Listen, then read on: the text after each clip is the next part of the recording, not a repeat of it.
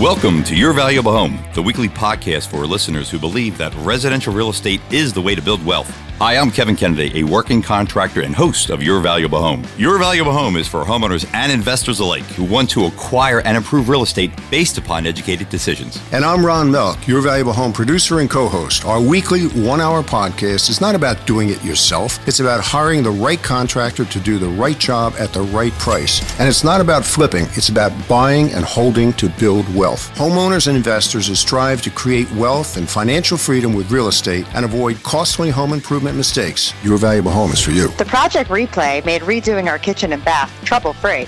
Your horror stories have kept us from hiring the wrong contractors. The college segments have taught us how to keep toxins out of our home, what to look for in replacement windows, how to borrow sensibly against home equity, and more. College teaches investors like me how to freshen up my rentals without spending a fortune. Their suggestions are great for ROI. It's time for Your Valuable Home. Okay, Kev, here we are back again. And what do we got going today? Ron, we, ha- we have a super, super replay coming up. And I promised uh, one of my customers, who's probably the nicest person I met in the world, uh, that I would get her on the show. We, we were doing it back when we were on radio, and I wanted to get her on to talk about her laundry room and kitchen. It's Okay. done, looks phenomenal. Right. Uh, and I want to go to the horror story for our new listeners through podcasting. I want to talk about one of the stories that we did years ago that had probably the best ratings that I've ever had because when I put it out in the video, nobody believed what was done. So we're going to talk about that in the horror story. And what do we got for the feature And we segment? got a super college coming up. It's uh, part two. Uh, part one airs today. And uh, we're talking about why some towns flourish and other towns flounder. And we've got for today, we're going to interview uh, Dar Williams, the singer, songwriter, author. And she's got a, an interesting perspective on why some towns really do well. I'm looking forward to it. All right, so let's get into the replay. We have Lisa on the air now. Lisa, thanks for doing this, and thanks for coming on Your Valuable Home podcast. Hi. I know we had Paul on before, and uh, we, we talked about a few things that why you did it. The job's done. Walk us through the scenarios that uh, from start to finish, and how the kitchen looks, and what do you think about the whole job? Definitely. We've been in our house for 14 years. The kitchen was always something I wanted to renovate. It definitely lacked counter space. And for our house, the kitchen's really the central area of where everyone tends to go. And we really just wanted to make it more inviting and to make sure that we could all be in there and really make it feel like that central place for the home. We reached out to Kevin pre pandemic, got things started, had you come over. We wanted to also move our laundry room upstairs, wanted to see if that was something that was possible. I honestly wasn't sure it would be. Kevin, you kept letting me know it would be possible, but again, until it was complete, you know, you always have your doubts. Fast forward to well over a year later, and the kitchen is by far my absolute favorite place in the house. I'm still in that honeymoon phase. I don't think it's ever going to end though. I come downstairs, I smile, it makes me so happy. Kevin, you were able to also make my dreams come true of moving that laundry room upstairs. It's now an addition to our walk in closet, so doing laundry has honestly never been easier.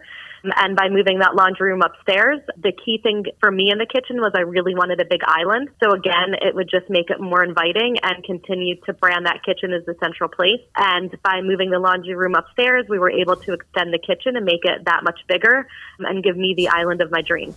Again, it's really become my favorite place. Packing lunches, making dinners. I don't necessarily love to cook, but having my dream kitchen has definitely made cooking and all of those uh, typical kid chores that much more enjoyable. You know what? You just, uh, operative phrase, it brought a smile to my face. If you do home improvements and they don't, they bring a frown to your face, you know You you, got a made problem. wrong turn Yeah, someplace, absolutely. you know? No, I, again, I still, I mean, the project ended right before the new year. So, you know, we're almost four or five months in now. I can't even keep track.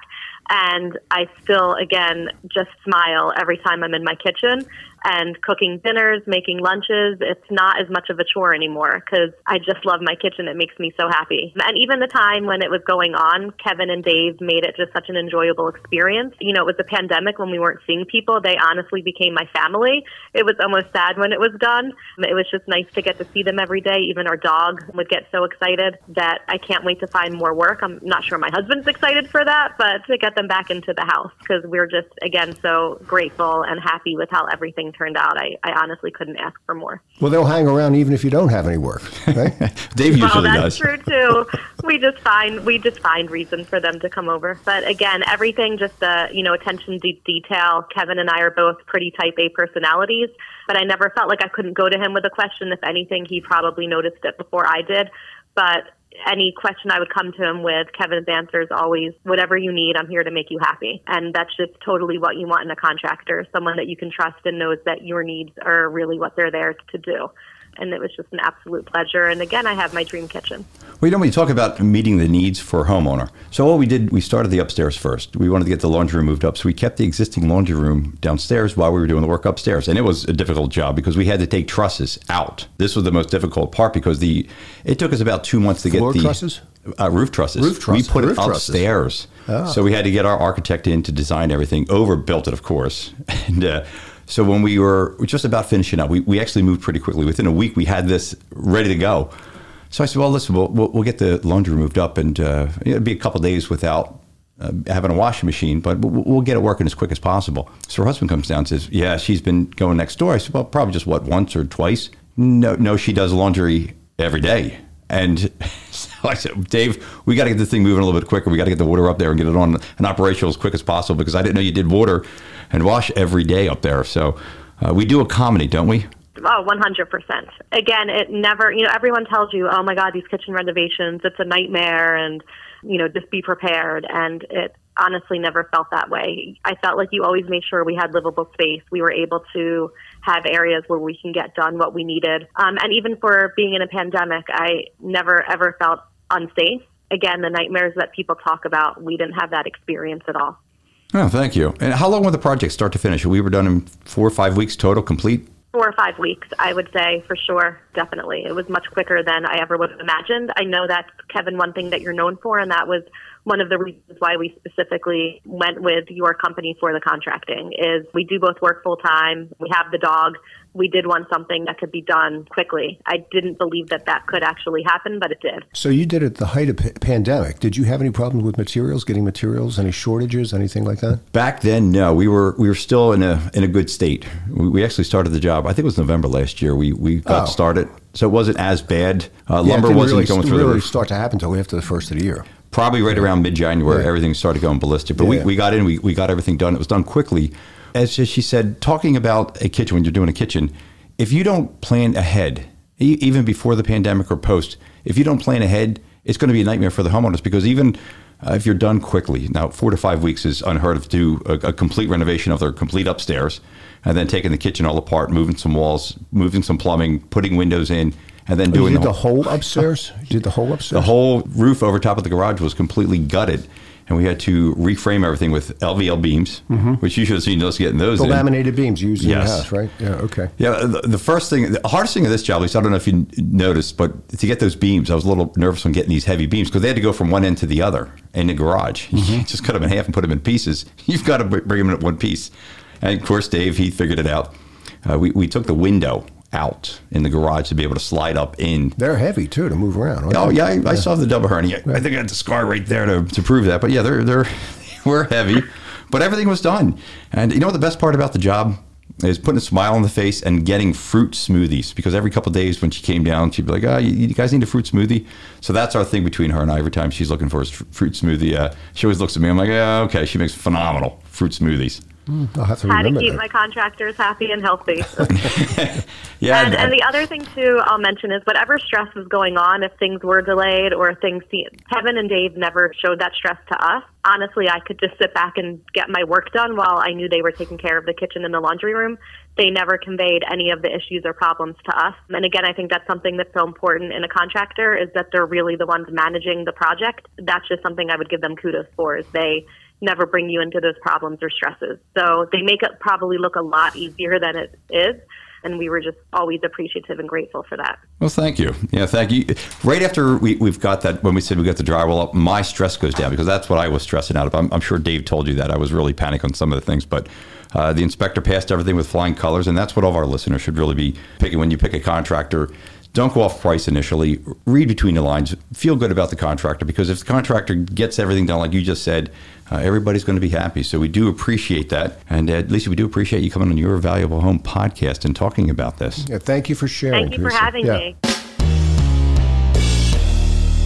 All right, Ron, it's time for the horror story. Okay, what do we got today? So I want to go back to when we were on the radio, and this is for our new listeners now podcasting because some people don't believe some of the horror stories that I talk about. Some of them are hard to believe. Yeah. Well, this one was a doozy. This one, I, I was just showing somebody uh, who's a mechanical contractor, HVAC mechanical contractor, and I, I told him the story. He said, "There's just no possible way that had happened." And I said, "Here's the video." I'm telling you, I, I never seen somebody laugh. He was belly roll laughing, going, "You got to be kidding!" And he paid for that. I said, "Yes, he did." So, long story of it short, uh, guy was taken by another contractor. We came in. We had to satisfy, I guess, some of the, the, his needs. Everything was completely gutted. Now, what that means is, you ever see a new home being built and the home's up? Just sticks? The stick, yep, Okay. just the stick framing. Roof gets done, siding, windows are in. But when you go inside the house, everything's empty. You just see studs and plywood. That's the perfect time for all the mechanicals, the electric, the plumbing That's to get done. normal, right? To do it that way. That is. What do you do? Wait till the drywall was up? Well, I gave him a price for everything, and he said, "Well, listen, you're a mechanical guy. We're going to do split systems throughout the house." I said, "Why you want to do that? Because there's a lot of split systems you do have to put in. Why don't you just get one unit, run some duct work, you have the basement, everything's opened?" He said, "Well, I- I'm going to go with this guy." I said, "No problem. Listen, when you get my schedule, just like at prayer, we had Lisa on."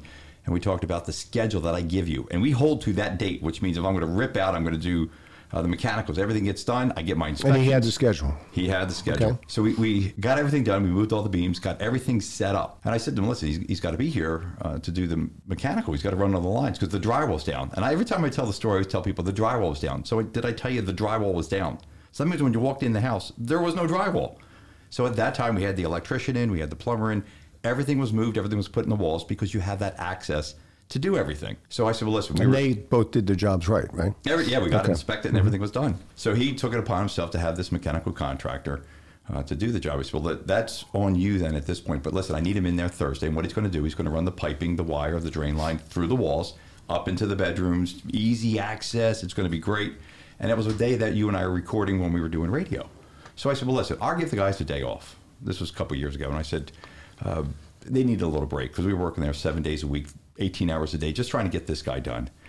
So when the mechanical guy came out that Thursday, everything was done. I, he said, "All right, this is great." So we're right on schedule. So we went back on Friday, and I said, "Well, listen, uh, the inspector's going to come out. He's got to put a blessing on it." I was on the outside starting to do, install the siding on the outside of the back wall where we had to move some things around and we moved some windows. And I said, well, this is the time to do it, but we're done. And he said, ah, the, the guy's going to come back, do a little touch up. So I'm walking around the back and everything was on the far right side of the house. It was a Cape Cod house. As I walk back there, I hear Dave going, you got to be kidding me. I get up onto the siding. I start looking up on the roof. Now, when you're putting a split system in, I get it in certain applications, like in our area. Yeah, explain split system for people who who don't know what that is. What are, what are So a split system are small units that are applied on the wall.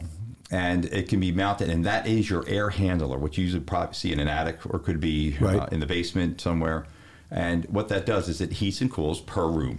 And you can have these units installed per room, and it's the same piping that you see on a, a big mechanical unit, but they're just pipes going in and out for the freon. So you can turn one off in one room and keep the other one on. Okay. Correct. Yeah. Okay. But each individual individual one, it's their own unit. So you've got to have piping to go to each one of those units. So instead of putting them in the wall because the drywall's down, and I tell every mechanical contractor the drywall was down, when he roughed it in, he ran everything on the outside of the house over the new siding.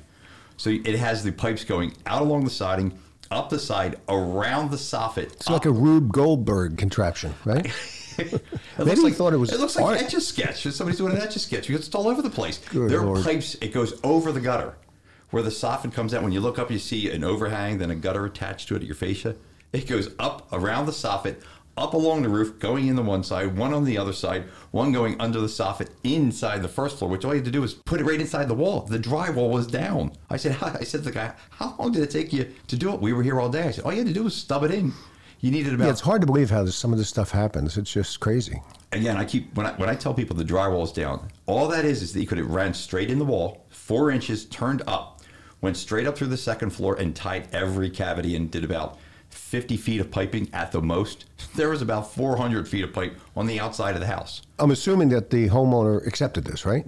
Apparently, he For did. one reason or another. Mm-hmm. Okay.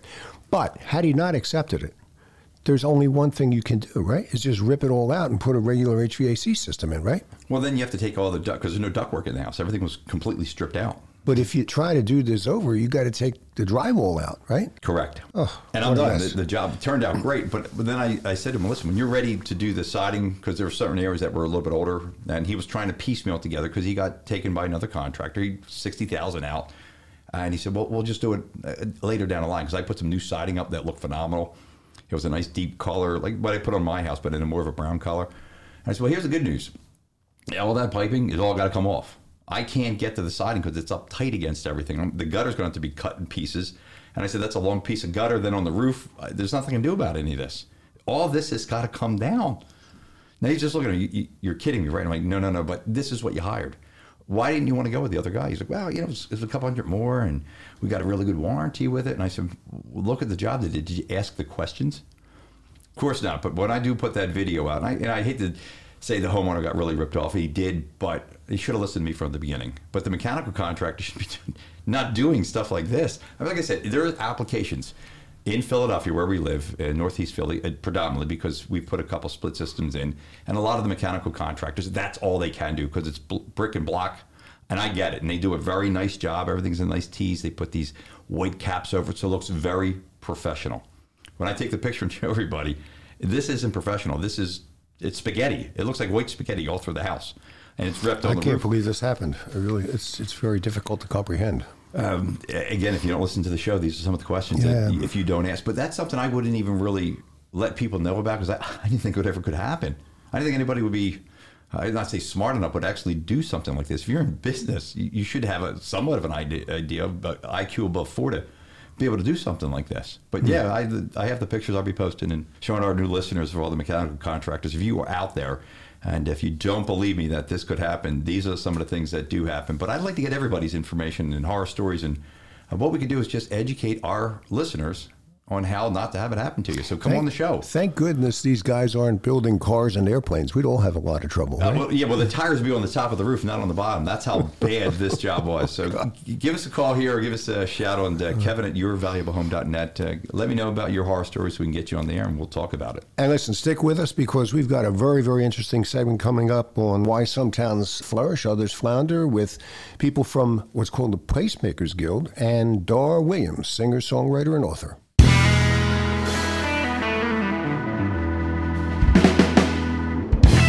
All right, Ron. Now it's time for our featured segment. I know you've been jonesing to get to this, and I know you uh, you got excited. I thank you for putting all this together. And what do we got? Well, we've got Dar Williams, singer, songwriter, and chronicler of the uh, American scene. Dar, a warm welcome to you to Your Valuable Home podcast. And this is actually the second in a two part series that we did. We had Gary Toth and uh, Raj Molbir from uh, the Placemakers Guild last week talking about, you know, why do some towns flourish and other towns flounder? And it's really going to be interesting to get your perspective on this. So I'm Ron Melk, producer and co host of our weekly podcast. And here is Kevin. Yeah, thank you. Thanks for doing this for us. I do appreciate it. To coming on. And next is Gary Toth, founder of the Placemakers Guild. Hi, Ron. How are you? I'm happy to be back in Trenton, the city that I worked in for 34 years. There you go. Gary actually was uh, was the guy who suggested that I read your book when we did the show with him last week. And the title of the book is What I've Seen in a Thousand Towns. It's a great inspirational read. I would recommend it to anybody. And we want to introduce you also to Cynthia Nikitin, Gary's colleague and a member of the Placemakers Guild. Cynthia, Thank you, Ron. I'm really delighted to be here talking with you all and Dar because positive proximity, you know, brought us together. I read your book, Dar, and Gary saw you keynote the 2020 New Jersey APA conference. And it was my idea to ask Gary to have Ron invite you. And you ah. said yes. So it's just thrilling to be here. Thank you. Thank you. What an honor. Uh, Dar, Cynthia and you have a little more in common. We're going to get into that in a little bit. But it seems to me that you and Prof, and I've had many talks with Gary about this. Gary and I are friends. We're fellow tennis players. And you and professional placemakers speak the same language, but just different dialects of that language. And you have a shared sensitivity about, you know, for what it takes to turn cities and towns into places where life and good things can happen. And reading your book made me acutely aware of my identity. Talk about the identity of towns and people identifying with that. I'm proud to say I'm from Bucks County, Pennsylvania, where George Washington crossed the Delaware to defeat the Hessians in Trenton and, and save the revolution. And you know what? We're podcasting from right around the corner where that happened right now. We're in Trenton. Fantastic. So, Gary, can you sum up what the role of uh, professional placemakers and the mission of, you, of the guild is? Well, to build on what I said last week, the Placemakers Guild see as essential to placemaking the active participation in the community, not only in conceiving ways of making changes, but also implementing them. Oftentimes, we use a concept called light build. Others call it tactical urbanism. Some folks call it lighter, quicker, cheaper. It's kind of equivalent to the sledding hill that Dar talked about at the very beginning of her book. And what it does is the community members can not only then actively participate in conceiving what should be done, but they can actually participate in implementing it. And this approach restores the confidence of the communities that have lost their confidence due to, since they fell on hard times, that they can get things done. Dar, as a traveling minstrel and um, very keen observer of, of the scene, of the American scene, you've witnessed the rebirth of cities and towns across the country. Mm-hmm. What's it like to have your experiences, which I think are absolutely monumental? I'd like to get in a Corvette someday and drive around the country and see all these places. Most people, and the perspectives that most people will never even have. So, what's that like? What drove you to write the book, too? You know, what it really does, I mean, you know, in lockdown, I've been able to explore the world in the five square mile area from my house. And there's so much to discover and rediscover right where we are. So maybe I could have written this, but I definitely went from place to place and observed how people put their energies together to create this thing I call positive proximity to become cool and resilient and unique and, and groovy. and the best thing about all of this is that when I talk to people about this country and they kind of give me these sad platitudes about how, you know, we're just so divided, we just don't have any hope, it's just, you know, everything's getting worse, I have a very strong experience based response, which is that's not true. If you are committed, if you can find a way to get out your door and rub two sticks together and make a little fire, if you're in a town that can do that, even at, the beginning stages, you counter all of the narratives of greed and money just running the whole conversation out there and political division. So, what I have from experience is the optimism that people find very wonderful through acts of everyday creativity, everyday solution finding, and everyday basic kindness, of which there's so much there's a great story to tell about our country as well as ourselves. Well, you just told it very well. I mean, optimism to me is the operative word there. I mean, there's so little optimism in this country today, a lot of pessimism, a lot of divided people. And what you just said is a good rallying point, maybe to start the ball rolling the other way. Yeah, getting know? back to the yeah, old days. Getting, yeah, getting back to the yeah, old days. You know, yeah. I, it's funny i'm a songwriter and i'm pretty emotional you know i write about emotions and stuff but in some ways i'm i really enjoy not being sentimental. This is what i learned from writing this whole book. We think that the opposite of division is unity and we have this picture of everybody hugging and everybody coming to their senses and everything and my realization is that the opposite of division is collaboration. And if we look at it that way then we say, oh, I have that in me. I can't hug everybody and I can't be nice to everybody, but I can collaborate with a lot of people. so let's let our optimism be a little bit more pragmatic and maybe not buy into this idea that we're so hopelessly divided. But go on. Sorry, now, just wanted to add that. Uh, I'm buying everything you're saying there. Uh, Kevin's shaking his head, yeah. and Gary's shaking his head too. So, have you encountered placemakers like Gary and Cynthia on your travels? Have you ever bumped into them? Well, I've spoken at planning conferences and things, but I have to say that the Placemakers Guild is the gold standard, you know, and actually there was a part of me that wrote the book thinking, gosh, you know, when I grow up and when my town grows up, my town was encountering a lot of uh, a very specific division. You know, when we all grow up, maybe we can go to people like Gary and Cynthia and really engage placemakers in a meaningful way. But we're not there yet. We're just, you know, like we don't have that civic confidence to know to make that phone call and how to make that phone call and what to ask for and, and what to, you know, and to believe that something good can happen. I wrote this entire book basically to bring us to that place of civic confidence, civic self esteem, that we can then make those next steps and call on organizations that are so well organized and savvy, like placemakers, to really bring in the big brains. uh, I am so uh, excited to be meeting Cynthia and Gary. No, we have not literally run into each other, but I have, because of uh, speaking at planning conferences, met some beautiful brains out there and, and urban planners. Yeah, I've gone to a conference with Gary. Very, very impressed with the with the quality of people who attend and talk yeah, about this yeah, stuff. Yeah. So, so Dara, let me be the first to offer you a role in the Placemakers Guild. oh. I'm so happy. Thank you very much, Gary. Your concept in the book, the, the core concept in the book is positive proximity, like a basic building block. Define that for us. And my technical definition is it's the state of being where living side by side with other people is seen as beneficial. So that doesn't mean, as I said, being able to hug or being able to really love people. And you must know this in your field. I mean, I, I listened to your show and, and, and I loved all of the different kinds of people and personalities you work with. You know, you'll work with a roofer or a plumber and you don't really like them you don't necessarily like their politics but man you trust them you know you trust the work they do and you respect the work they do and you're so glad they're in the world because you can collaborate with them. So positive proximity is knowing that without any of the the the gooey stuff that you know it's walking out the door in the morning and feeling like you've benefited from the work that people have done around you in your community and you feel like you can contribute to your community and you want to and you consider that to be a good part of your identity. Yeah, well said. And you know what you're talking about? You're talking about being local and communicating with each other and doing good things, positive things for the community, I think that's all good stuff. And I think Gary's shaking his head too, right? Yeah. Well, you know, I do it all the time. Every time I walk out with when Ron and I, I'm always speaking to somebody. I mean, you're, I'm sure if you uh, go more into the show, I'm always talking to somebody. Ron's like, really? Next thing you know, because we might be late on the show or we're down in the city, and next thing I'm talking to like 15 people. Like, what are you doing? I said, I just like to talk to people. And I tell you, reading your book, it seems like you just met so many great people uh, through the days of going through every one of these cities that you've been at. Yeah, Kevin's a talker. When we walk to the studio, I usually I look behind me. Where'd he go? Yeah. I'm talking. That's what I do. But I love doing that. That's, and I'm sure you feel the same way. You like to talk to people to get their insights, see what drives them to be out there. I mean, these are things that I love uh, just by uh, reading your book, I was feeling you you felt the same way. Yeah, but that means you're also one of those special people, which is a, what I call a conscious bridger. I think you both are, which means that you wake up in the morning excited for the bridges that we can build. You know, you probably the kind of person who thinks, oh, so and so should meet so and so. And then, you know, like this person wants to make a green roof, and this person is a really cool uh-huh. science teacher.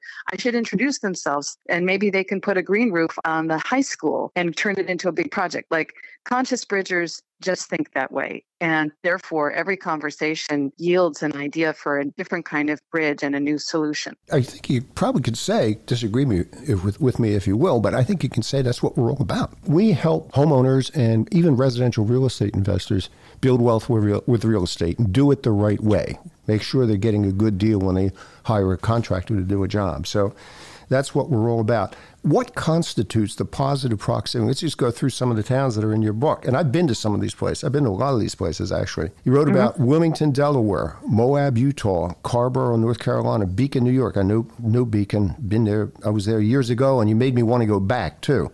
Seattle. Mm. What's the positive proximity? Some of these are like post-industrial towns, but others are towns that just have are surrounded by all, all this natural beauty, right? So, what constitutes a positive proximity in each case? I divided the book into three categories. One is uh, spaces that are conducive to creating what we call the strength of weak ties. And Gary referenced that last week, which is Granovetter, I believe it, uh, was the sociologist, one of the big sociologists behind that. This idea that you're really going to gain the most by having a wide net of acquaintances you know when you're looking for a new job or when you're looking to have repairs on your house or change your life you know there's certain spaces that are conducive to creating the strength of weak ties. There's identity based projects where you look at the identity of your town based on its history, its food, its natural beauty, its cultural history or possibilities. And it's and, and then I did a breakout thing about waterfronts alone, just any kind of waterfront that you can develop in any kind of public private partnership is is going to do something miraculous for your community. And then the last was translation. This this thing where you know Kevin walks down the street and talks with everybody. The way that we translate ourselves to each other. So Wilmington is a beautiful. I love Wilmington, and I love its mayor, who was the head of the Riverfront uh, Development Corporation before he became mayor. Wilmington has a lot of wealth around the city, but the city was struggling when I first went there, and um, two guys, this is how so many things began. Two guys were standing under an umbrella, sharing an umbrella during a parade and uh, in Delaware, in Wilmington, and said to each other, we got to bring back the river. Remember how great, you know, that little ecological preserve was down there before it got all messed up? and they decided to talk to the right people. They had enough linking capital, as we say. This is a kind of a social capital where you kind of know who to call. um, they they got this ecological preservation thing going on one end of the Christina River, and then kind of continued from there to today, where they have two plus maybe mile boardwalk coming out of that preserve uh, where people can walk uh, and where businesses go. And the mayor now really fought hard to get a, a mini golf course for, you know, sort of evening recreation that gets people outside and, and interacting.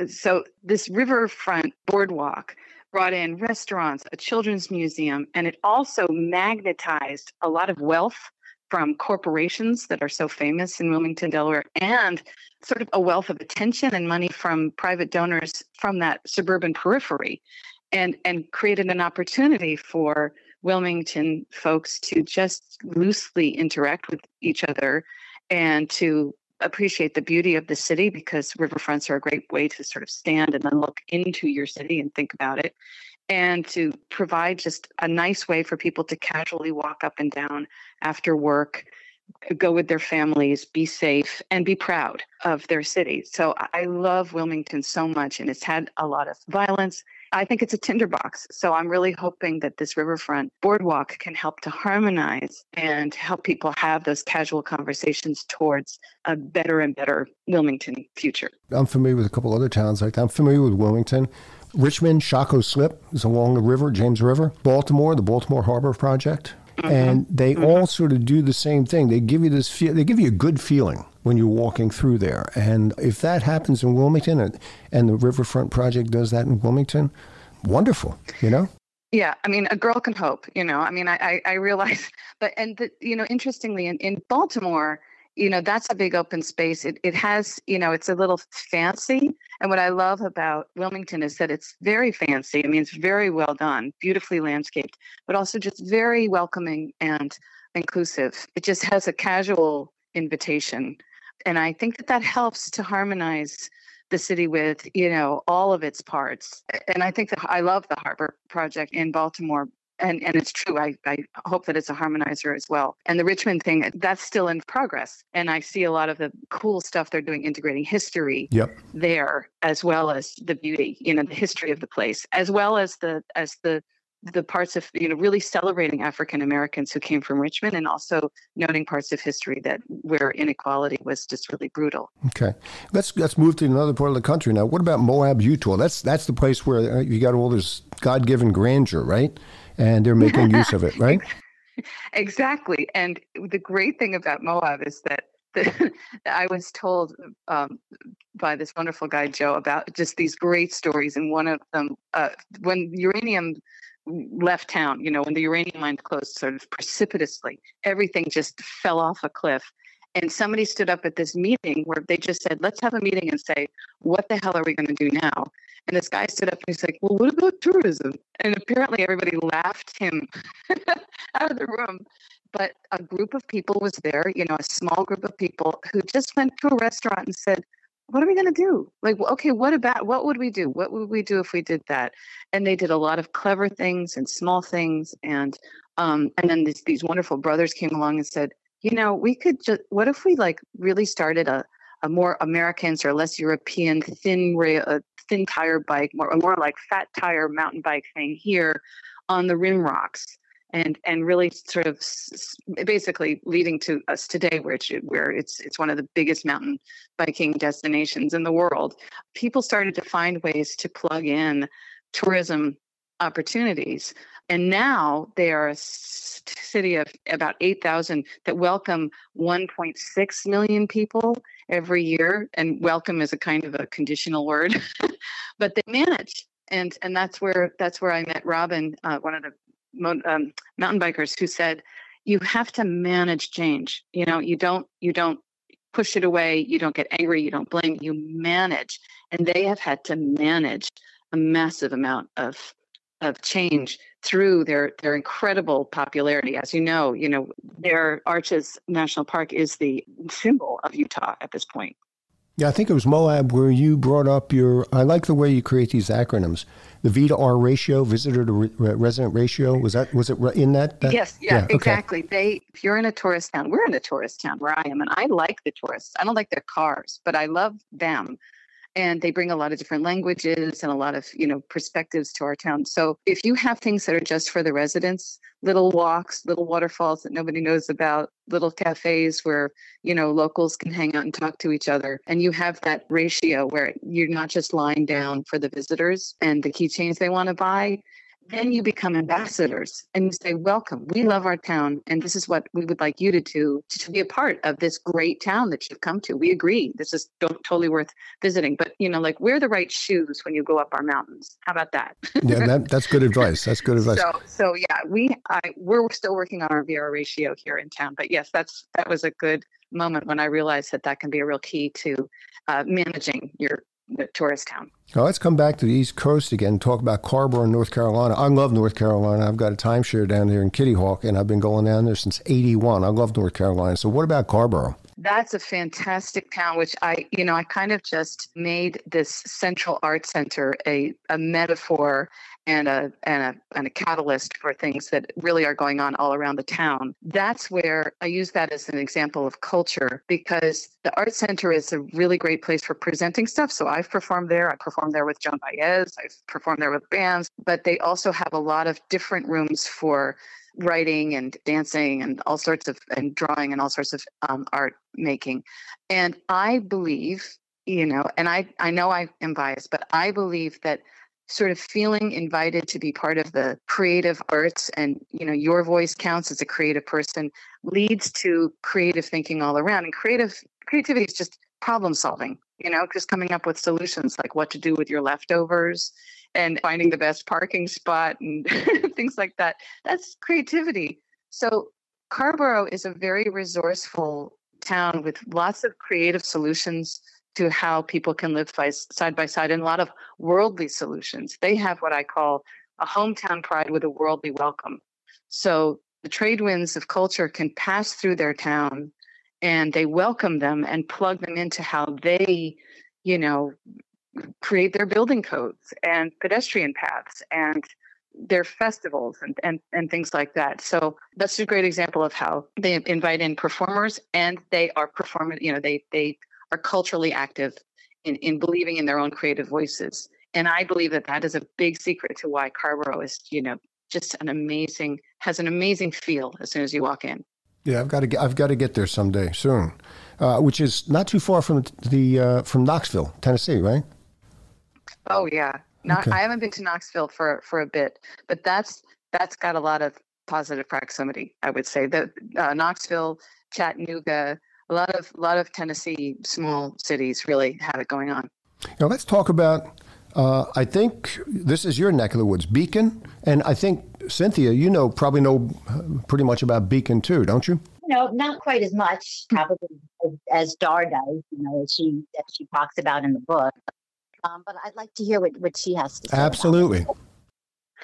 Um, well, it's great because it is up the street from me. So I, I, you know, people say, what is an indicator of positive proximity? Like, how do we measure it? And I finally now can say how towns, you know, how can it be predictive of something? And I would have predicted the towns with high positive proximity would respond resiliently to the pandemic. And I had my evidence with Beacon. Beacon, um, you know, where Pete Seeger moved, and always had this dream of what Beacon could be. And it never quite was getting there. And um, so Beacon to me is an example, not just of, of what you mentioned last week, which is Dia Beacon, which is a huge um, install, art installation museum, very popular, very internationally popular. It's also a, a place that had a lot of different kinds of spaces and places where people could listen to each other, spy on each other, look at big bulletin boards, walk dogs side by side in the dog walk, talk parent to parent at the big, huge playing fields that they had, and kind of um, converse themselves into uh, a very conversational, person to person success story of um, of a lot of really cool things, you know, like a big dog parade and a, a bicycle tree, uh, Chris, a, a, bicycle holiday tree and a bicycle menorah, bicycle tire menorah and a visitor center and all of those things. So it's, um, there are a lot of different people who kind of found their way with their creative ideas into all of the different kinds of spaces that were available so that they could kind of grow on their own terms and bridge with one another creatively. Um, they they thought in bridges. That's what I how I describe it. And um, so now there's just real resiliency. And during the pandemic, you know, there were um, Black Lives Matter marches that ended with real conversations with law enforcement in the town to come up with real solutions. There were bumped out things on sidewalks for restaurants to expand, which sounds easy, but it's actually, it takes some zoning nimbleness to do that, some agility.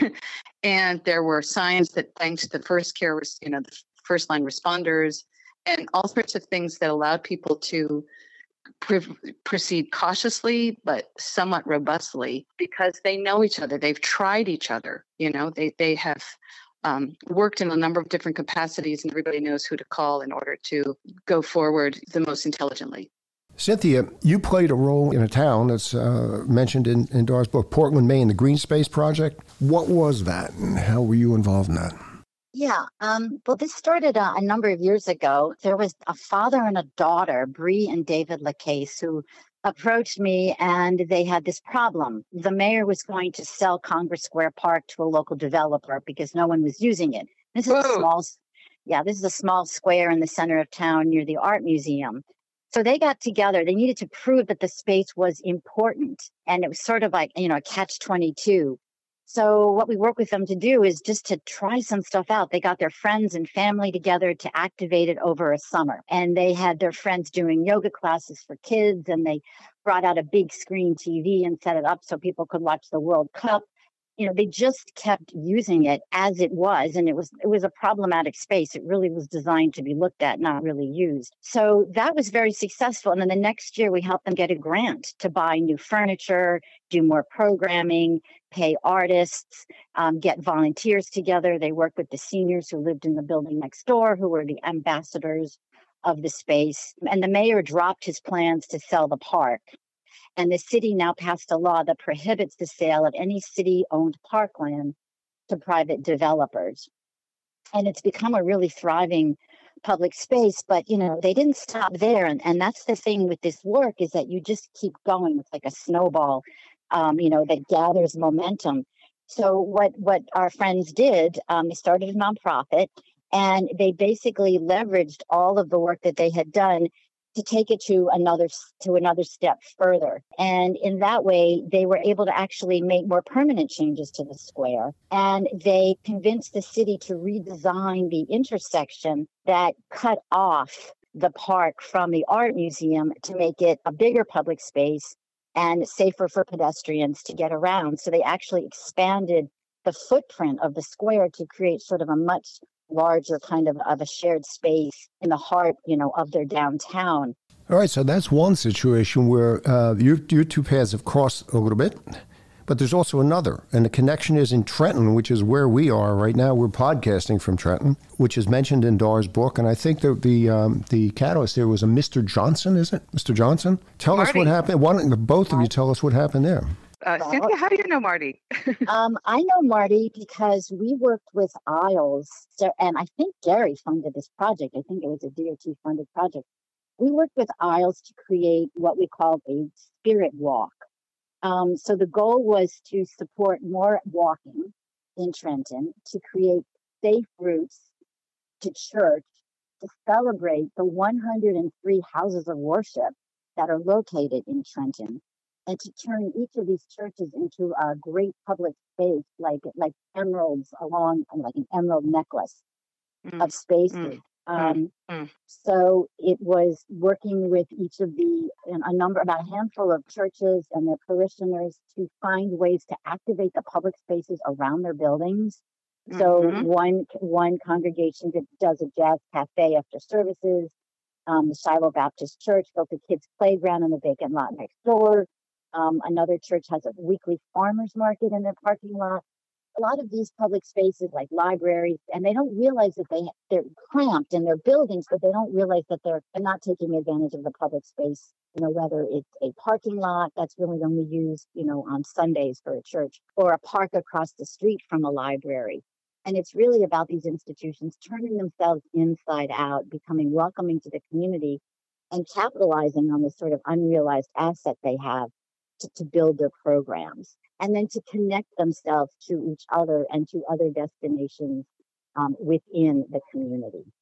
That's amazing because, you know, what Marty was pointing out is that there was this excellent intention to help Trenton, you know, and, and I wrote about this, as you know, to help Trenton by really beefing up all of this this stuff around the capital. So therefore, you know, beefing up all of those government buildings that that can exist to the I think to the tune of an eighth of the city or something like that. And and the problem with government buildings is just that they close at five o'clock at, or whatever, you know, and they're kind of um, they're kind of businessy, and so you don't.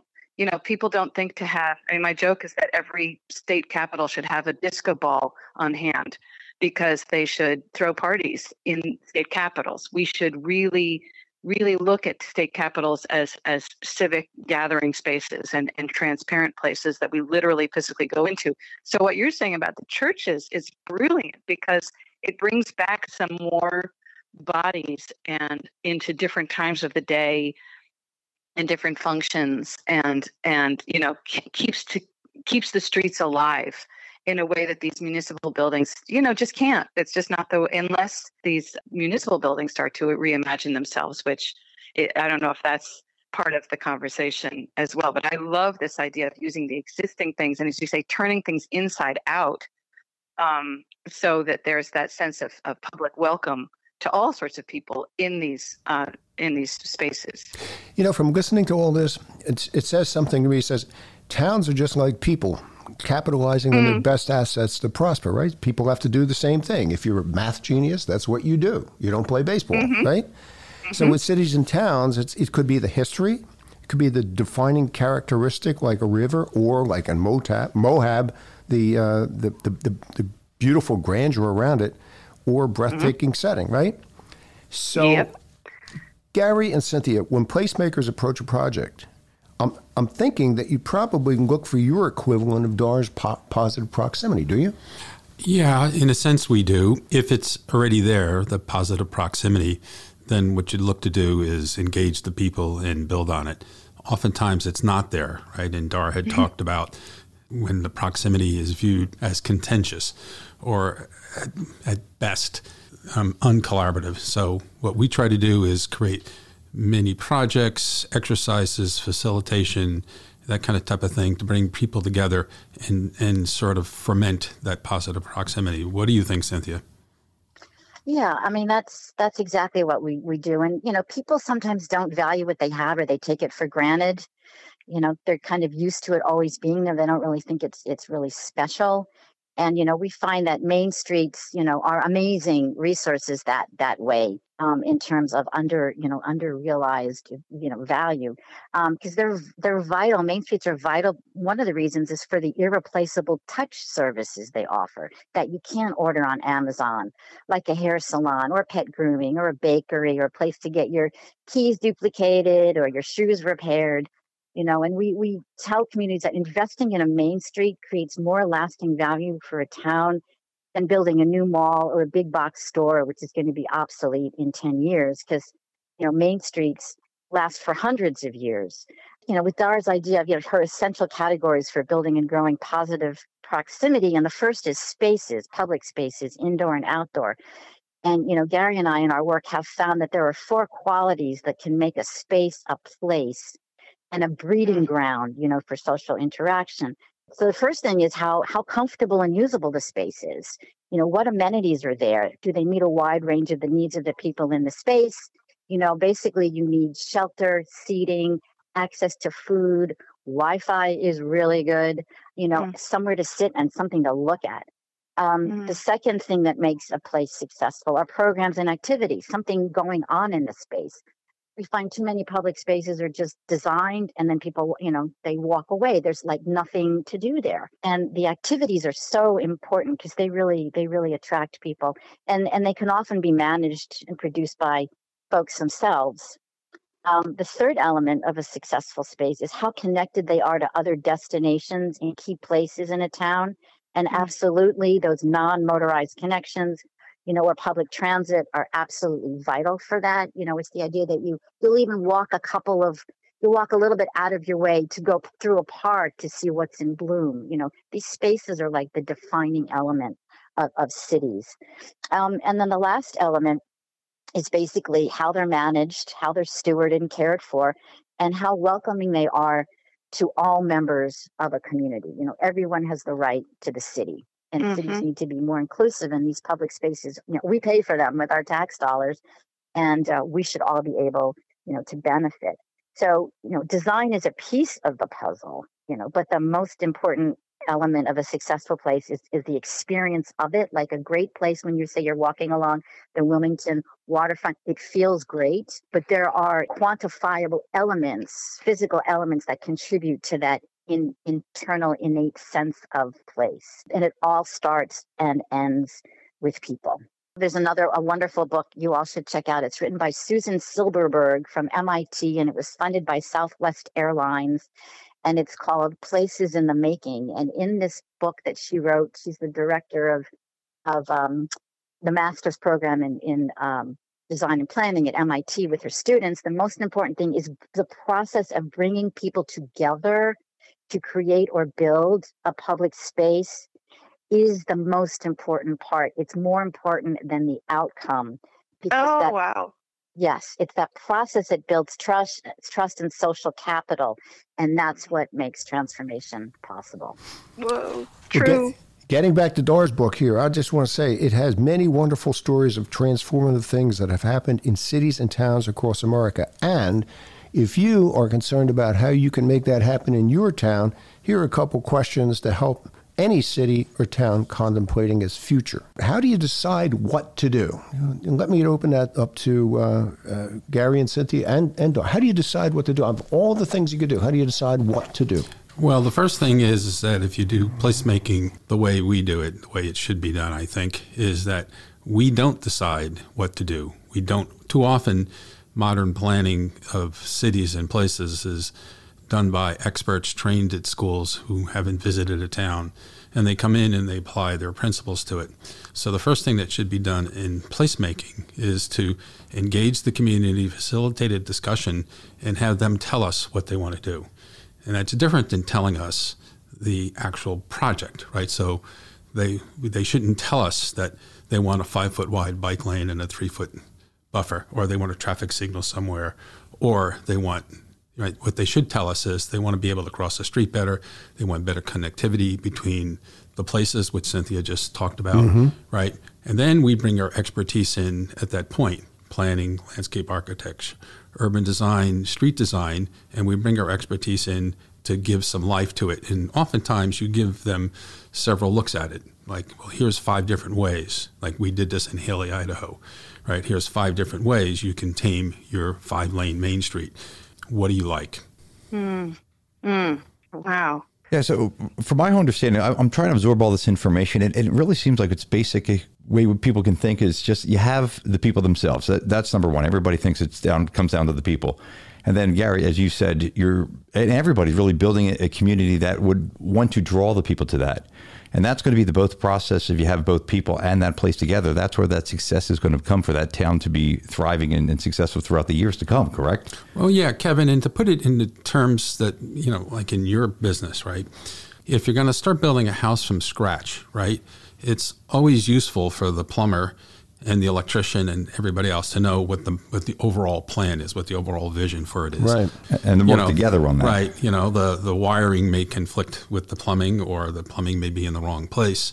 The gas lines may be in the wrong place. And so with town planning, we call this creating the place recipe. Before you make any changes, like for instance, I'm a transportation person. So when I went to Hailey, Idaho, I said to them, we're not going to offer you any alternatives until you decide what you want your town to be. And then once you decide what your town to be, we can decide what kind of kitchen cabinets you put in, what kind of countertop do you want, etc. cetera. That's kind of the way you approach a Yeah, project. pretty much. right? Yeah, I got to say, Gary, for the first time, we've been doing the show with him a couple times over the years. This is the first time you have not talked about food or put an analogy in about food for the first time. Dar, he always talks about food, and and it just makes me hungry at this point. So I'm, I'm glad you didn't talk about Well, it. Well, I yet. did use the term recipe. Yeah, I knew. I, thought, I figured you were getting to that when you started talking about that. You But usually talk about pizza. Yeah, he usually does. Yeah, pizza, right? You know, like you don't really for dinner want to eat a pile of cheese, even if it's the best cheese around. Uh, water, flour, You want variety. right? Well, you also want some way to mix them all together. So they right, look good and taste good. right. Well, that's what this is all about, pretty much. Uh, you know, the people in the communities, you want to get everybody together, and that's how you got to do it. But you still need that draw to bring the people in. Yep. And Cynthia can talk about that as could Dara, I'm sure. I'm interested too in Dar. You you talk a lot about this in your book. How does the money materialize? First off, if I were going to do this all over again, I would have some kind of chapter or even a separate book about you know some people starting at uh, such a disadvantage that i wouldn't want them to think that i'm saying to everybody wow you can always find two sticks to rub together to turn into that campfire and get things going. You can always find those twigs and the kindling and then the logs you know because if you've been you know low income people in general it's it, it's not just i have a lot of voluntarily low income you know hippie friends and they're great at rubbing two sticks they're very resourceful. But you know if, if you've really been you know sort of shut out in pockets by uh, systemically institutionally um, it's going to be harder and sometimes more humiliating and and you know if you've been demoralized felt demoralized by participation before it's just going to be harder to get that original energy together. But really a lot of this stuff is free you know? It's it's looking at what you have and actually figuring out a way to save money. So, so there's some mechanisms that one person can tap into. One somebody pointed out to me in middletown connecticut always organize in your own self-interest. She said that you'd have to be a black belt to start organizing town positive proximity in somebody else's interest. So start with where you are. And, you know, for instance, when you talk about, you know, where the money comes from, you might be a parent who is really sick. You have three kids and you're really sick of buying Halloween costumes. So it takes a little bit of bravery, but you can approach somebody at a local, at the library or the, the town hall or the farmer's market if you have one, the school, and you can talk to a friend who has a rack, a clothing rack, and get together and you can start a Halloween costume swap. And then you meet some other people who are like, you know, I'm also sick of the fact that, you know, we do this at, at these holidays and it's so annoying to me. And and then they get so a lot of times you just start by organizing your own self-interest and you start to meet people with certain like-minded things going on. And and the second thing I recommend is for people to think in bridges if they can to find that conscious bridger inside. So if let's say somebody's cordoned off a piece of the river for swimming and you say, "Oh, I was a lifeguard. I'd like to teach swimming to people because it's a really important thing and so many people get cut off by just not knowing how to swim." And so think in bridges. Go to the retirement community as, and I think Cynthia and Gary will agree that that's where the gold of a community is whether a person's retired at 30 or 90 these are the people with a lot of expertise and patience and time to add. So go to the retired people, go to the YMCA if you have one, go to the library, go to the school, go to the businesses to see if they'll, you know, support it and endorse something. And so second thing is think in bridges. Again, that's free. And third is to know your no. so when people say no at first, that's what people reflexively often do, especially in a town that's first getting its that energy together. And sometimes no is something on the way to yes. And sometimes it's like, we're just not ready for your idea. And the fourth is to, if you feel like there's some kindred spirit energy to create a downtown, oh, I will say I have seen better outcomes from people with what they call downtown organizations that, that call themselves downtown organizations than places that have traditional chambers of commerce, even though I've seen very resilient and interesting chambers of commerce. But a downtown association automatically creates a sense of the collective terrain all around the bricks and mortar and the individual profits. And as somebody in Boise said, you know, if I want to build my business, I have to build Boise. So the Downtown Association is just putting that shingle out, I think is a helpful catalyst. And also just something for people to keep in the back of their minds you guys know about curb value of houses and how great that is for your real estate. If your town has curb value, people are going to want to move to your town. Even if everything's in disarray, but they feel like, wow, this is a town that closes down its main street, you know, for three days every January, creates a great toboggan course they're just going to want to be a part of that thing. So, building positive proximity and finding the groovy garlic festival and the library programs and, and the things that are mostly free will really help build a tangible wealth, I would say. There's a thing I call Byron towns, which is the buy your real estate now town. So, B Y R E N.